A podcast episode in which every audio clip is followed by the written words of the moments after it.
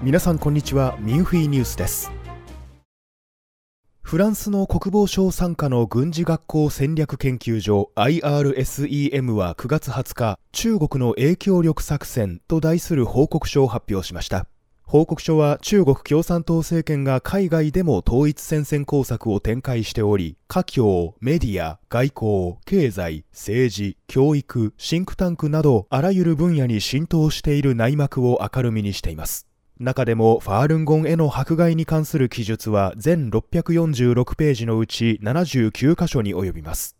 報告書によると精神収容や健康を目的としたファールンゴンは共産党の高層幹部を含む数千万人が愛好し当時の国家主席である江沢民はこれを脅威とみなしファールンゴンを撲滅するため全世界にスパイを配置しましたまた報告書では日本でも10カ所以上の大学に設置されている孔子学院について中国大使館と領事館のスパイ拠点であり中国人留学生をコントロールしいわゆる敵の情報を集め反体制派を牽制していると指摘しました。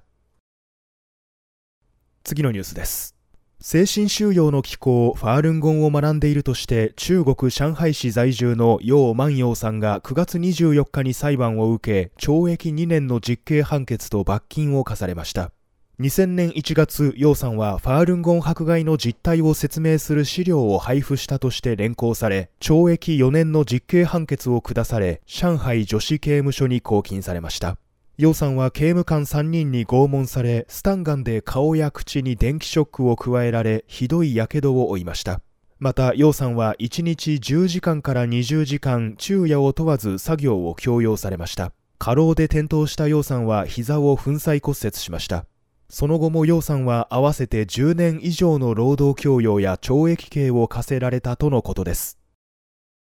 最後のニュースです。オーストラリア・クイーンズランド州で9月18日、トゥーンバフラワーカーニバルが開催され、ファールンゴン学習者が22年間連続でパレードに出場しました。トゥーンバ市の市議会議員であるジェームス・オシェア氏は、ファールンゴンチームは市民にとても人気があると話し、真善人の理念を広め、地域の文化に貢献しているファールンゴンチームに感謝しますと述べました。ファールンゴンのパレードでは鮮やかな衣装を着た腰太鼓の演奏、賑やかな竜の舞などを披露し、多くの観客が歓声を送りました。ミンフィージャパンがお伝えしました。